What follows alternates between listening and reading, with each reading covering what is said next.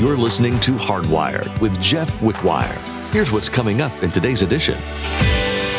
Are you in the ark? The manna was a type of Jesus. He talked about the manna in the wilderness. He says, But I'm the bread of life. You eat of me, and you're never going to be hungry again. Drink what I'm going to give you, and you're never going to be thirsty again.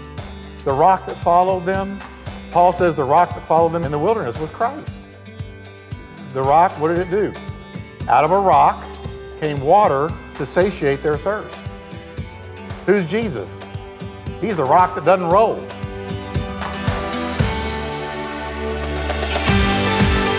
In your journey, have you ever sought a new beginning through God's Word? When you immerse yourself in the Bible, do you find the inspiration for a fresh start? In today's message, Pastor Jeff illustrates that by diving into the depths of God's Word, you can discover the keys to renewal and a new beginning. Regardless of your past or present circumstances, the Word of God provides a foundation for a rejuvenated and purposeful life. Embrace the raw power of God's Word, allowing it to illuminate your path. Well, let's join Pastor Jeff in the book of 1 Peter chapter 3 as he continues his message, The Question of Suffering. No preacher can preach without a clear conscience. No Christian will witness without a clear conscience. And guess what? If your conscience is not clear, you won't pray. You won't pray good. No, because you, you feel guilty before God. How are you going to go before Him with confidence if, you, if your conscience isn't clear? So he said, having a good conscience, so that when they defame you as an evildoer, uh, those who revile your good conduct in Christ may be ashamed because they got nothing on you. Your conscience is clear. Our persecutors have no weapon against us when we've got a clear conscience. I'm not talking about living a perfect life, I'm talking about living a sincere life in Christ. All the times the Apostle Paul was taken to court over and over again, all the way up to Caesar. Yet he was always so bold, never shrunk in fear. Why? His conscience was clear. Verse 17, for it's better if it be the will of God to suffer for doing good than for doing evil. Now, do you catch that? That sometimes the will of God allows us to suffer for the cause of Christ. Sometimes we will suffer for the cause of Christ within the framework and context of the will of God. Well, why would God let me go through that? I'm glad you asked. Because Peter told us in chapter 1, let me read it again. Be truly glad. There's wonderful joy ahead, even though right now the going is rough. King James says you're, you're in heaviness through manifold temptations and testings. But right now you're going through some rough times down here. These trials are only to test your faith, to see whether or not it's strong and pure. It's being tested as fire tests gold and purifies it and your faith is far more precious to God than mere gold. So if your faith remains strong after being tried in the test tube of fiery trials, it will bring you much praise and glory and honor on the day of his return. So there's always a good return when we go through trials with the right reason, right reaction, and right resolve. Next, Peter turns and points to Jesus as an example of suffering. Peter says that first, Jesus Suffering on the cross was redemptive. Everybody say redemptive. Why was he on the cross? It was redemptive. He points to his vicarious atonement. What's vicarious mean? In our place. Vicarious, he suffered in our place. For Christ also suffered once for sins. Here it is the just, him, for the unjust, us. That he might bring us to God. How'd you come into contact with God? Jesus brought you. How are you, did you ever experience the love of God in your heart? Jesus escorted you into his presence. He was the bridge over your troubled water. Jesus brought you to God. So he's hanging on the cross, and his suffering eclipsed all other suffering. Nobody suffered like Jesus, but hanging on the cross, he did it in our place vicariously in our place instead of us in our stead. The Bible says he was a man of sorrows, acquainted with grief. Our Lord's life was marked by suffering. Peter points to his victorious attainment once he suffered, being put to death in the flesh, but he was made alive by the Spirit. The vicarious atonement accomplished for us by Christ at Calvary's cross is the greatest reason for his sufferings. It's why he came. Son of Man has come to seek and to save that which was lost. For this purpose I was manifested. Son of God was manifested to destroy the works of the devil. What's the work of the devil? The biggest one? Death. He could have opted out at any time. He told us I could call on 12 legions of angels right now and they would come and whisk me out of here, but he didn't. He, he had come into this world with the sole purpose of dying for our sins. The just him for the unjust us, that he might bring us to God. His atonement was a plan worked out in eternity past. God knew the human race would be plunged into sin and that a rescue operation would be necessary. So when Jesus was born, first Christmas morn, the rescue operation was afoot. And it involved an exchange. Christ would take our place, an exchange, and we would take his place, an exchange. All of our guilt and sin and suffering and shame would be transferred to him. And all of his holiness and righteousness and goodness would be transferred to us. He made him who knew no sin to become sin for us, that we might become the righteousness of God in him. Oh my, he would die so that we might live. And the ground zero of the exchange would be a cross on a skull shaped hill named Golgotha. That's, that was ground zero for the divine exchange. So, are you laden down with sin? Go to the cross. Because if you go to the cross, you'll experience the exchange. You say, Forgive me my sins. He says, You got it, because I took them on me already on the cross. Forgive me. And he says, And while you're at it, let me give you my righteousness. Divine exchange. And although he was put to death in the flesh, as, the Holy, as Peter says, he was quickened by the Spirit. Holy Spirit was active in every part of Jesus' life. You ever thought about it? He was conceived by the Holy Spirit. He was anointed by the Holy Spirit. He was raised from the dead by the power of the Holy Spirit. He ministered to others, the power of the Holy Spirit. His whole life was bookmarked and filled with the Holy Spirit. He went all the cro- way the cross to die for you and me. I'm so thankful for the cross. I'm so thankful for the empty tomb. He rose from the dead that we too might rise at the day of his return. Amen. Now, we're coming now to one of the most difficult passages in the whole New Testament. I promise you. Here it is, verse 19. By whom? Now you got to keep track of the pronouns here. By whom? By whom? The whom is the Holy Spirit. By whom also he went and preached to the spirits in prison. Peter is telling us the Lord Jesus, upon his death, went to the underworld to make a proclamation. We are told in the next verse who the spirits were that he addressed. So let me stop here just for a second, be sure we catch it. He's telling us here that when Jesus said, It is finished, and his body died, Joseph of Arimathea took him down, put him in the tomb. Where was he between the day of his death and the day of his resurrection? Where was he? We're told at least part of the time he was proclaiming to spirits who were in prison his victory. Now, let me quickly blow one thing out of the water. It has been taught that Jesus was taken to hell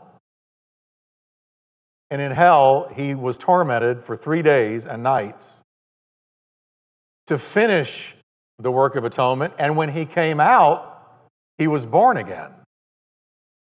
Oh, I'm telling you, I ain't naming names, but I can tell you it's been taught in a huge way. And it's so wrong. Because when he said it is finished, guess what that means? It's finished. He didn't say it's about to be finished. Let me get on to hell and finish it. No, he said it is now finished. And the very thought that Jesus had to be born again is heresy of the worst kind, because that means he sinned. Because the only way you got to be born again is if you, you have a fallen nature. Jesus has no fallen nature. He never had a fallen nature. He never gave up his deity. He never ceased to be God. So that whole thing. So, but what did happen? Well, he went to an underworld. And here, verse 20 tells us who he talked to, who formerly, now this is the spirits in prison, who were they? Who formerly were disobedient, when once the divine long suffering waited in the days of Noah. While the ark was being prepared, in which a few, that is, eight souls, were saved through water. All right, let's unpack this. First, the word for went. He, he went, he went is a Greek word that means to go on a journey. It's telling us that he went far. He went on a journey to a, a far place. What was it? It was the underworld. And I'm going to explain that in a minute. Um, so his journey was long and far. The word for preach is from the Greek word to proclaim. It is not euangelion, which is to evangelize. That's not the Greek word.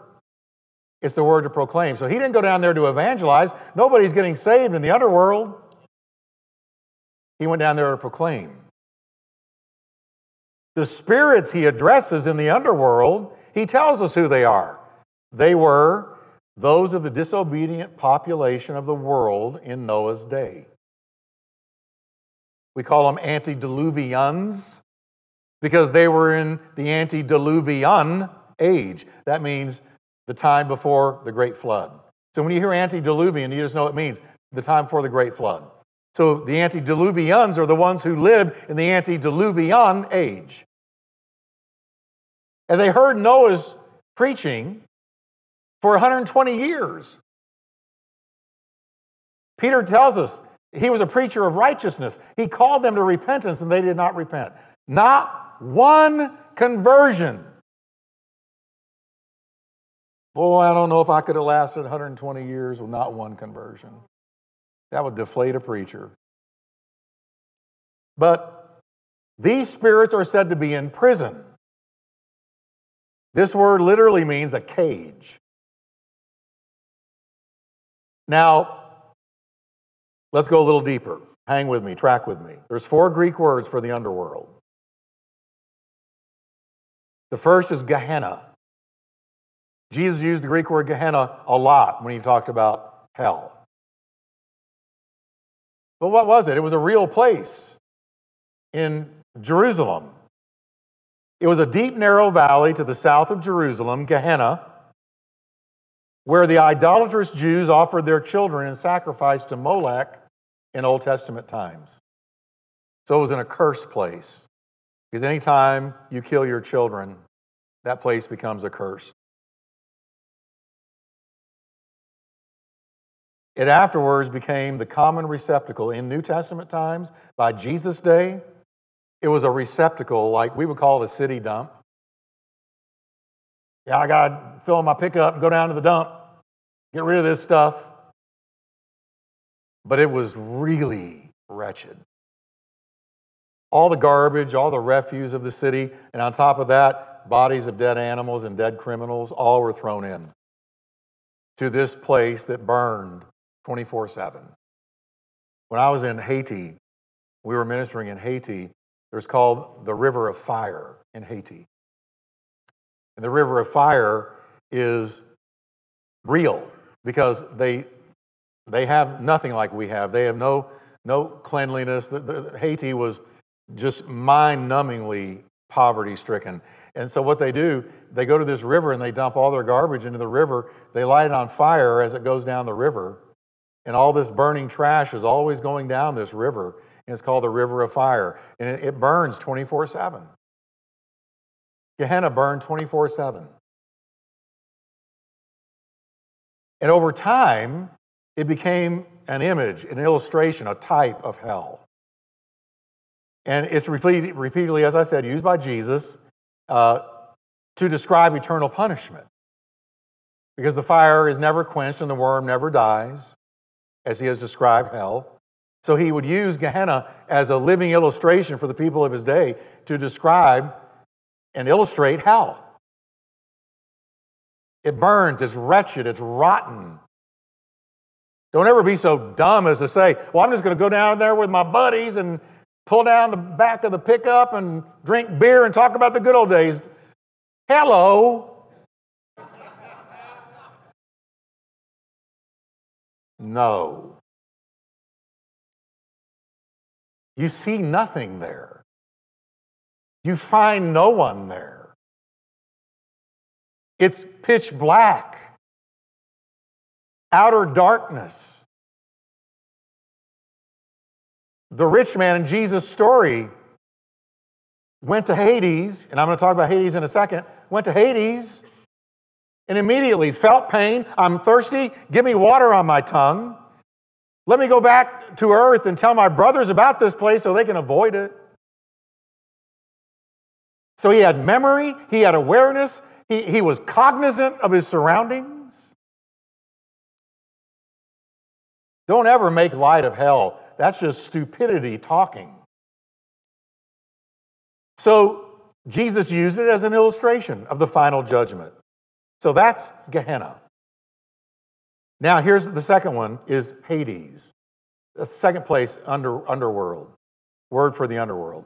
In the Old Testament it's called Sheol. So Sheol or Hades, same place. Jesus thought that Hades consists of two different spheres divided by an impassable, impossible gulf. Okay? So in Jesus' story, you had the rich man in the bad part of Hades, and you had his servant sitting in Abraham's bosom in the good part of Hades. And he is told, sitting in hell, in Hades, in torment, it says, being in torments, he said, and he was told, you can't pass the gulf. There's no going there either way. So the other side is paradise, the bad side is Hades. The Lord Himself went to Hades. Now, this is where He went. This is where He went. When it says He went to the underworld, this is where He went. He went to Hades at the time of His death, and He emptied the paradise section I'm going to say that again. He emptied the paradise section. Abraham, Isaac, and Jacob, and all the rest, they came out of there. When Jesus went down there to, to the good part, he emptied it. It says he led captivity captive and gave gifts to men. So he emptied the paradise section. Um, you can read about that in Ephesians 4 8 to 10. That's where he went. Now, third word is the abyss. And demons let us know about the abyss demon spirits. Remember when Jesus was casting them out? And they said, Please don't send us to the abyss, watch this, before our time. It's also called the bottomless pit. That's the abyss. And you don't know much about it. I don't know much about it because the Bible doesn't say a whole lot about it, except that it's there. Fourth place for the underworld is Tartarus. That's found in 2 Peter 2 4. And that's Tartarus is the prison where the fallen angels are held awaiting the final judgment. Tartarus. The entire population of Noah's day failed to repent. By the time the ark sailed, only Noah and his family were saved. So Jesus proclaimed his victory to those he was going to take out of the good part, and he proclaimed his victory to those that were in the bad part. Sobering, isn't it? So, why do we preach the gospel? And why do we go for souls all the time? Because the moment that you go to that cross and the blood of Christ covers your sin, You are translated, or you are delivered, Colossians 1.13. You are delivered from the power and the rule of darkness, and you are translated to the kingdom of God's dear Son. Amen. And it's um, the single greatest, most important decision in all of life, bar none. What'd you do with Jesus? What'd you do with Jesus? All right? Now we're closing. The chapter closes out with a word about water baptism. Verse 21 There is also an antitype which now saves us baptism. Now, he's not talking about baptism cleansing your body of dirt. That's not what he's saying. But the answer of a good conscience towards God. Now, we're water baptizing this Sunday. Does water baptism save you? No. The blood of Jesus saves you. But what does water baptism represent? It represents that you are buried with Christ by baptism into his death. Your old life is buried with Christ. And you have been raised to walk in the newness of life. So we have been raised with him in his resurrection on the inside.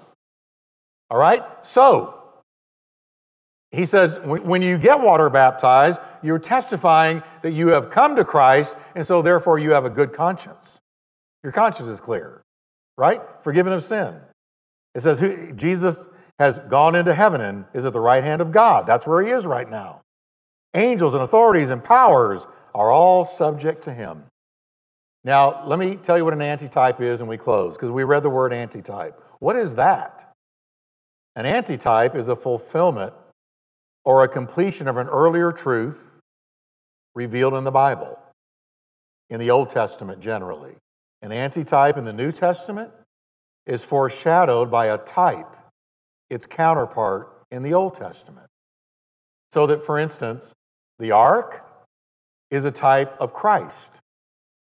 If you were in Noah's day, there weren't five ways out, there weren't 10 ways out, there weren't two ways out of God's coming judgment. There was only one. Get on that ark. If you don't get on that ark, you're going to perish.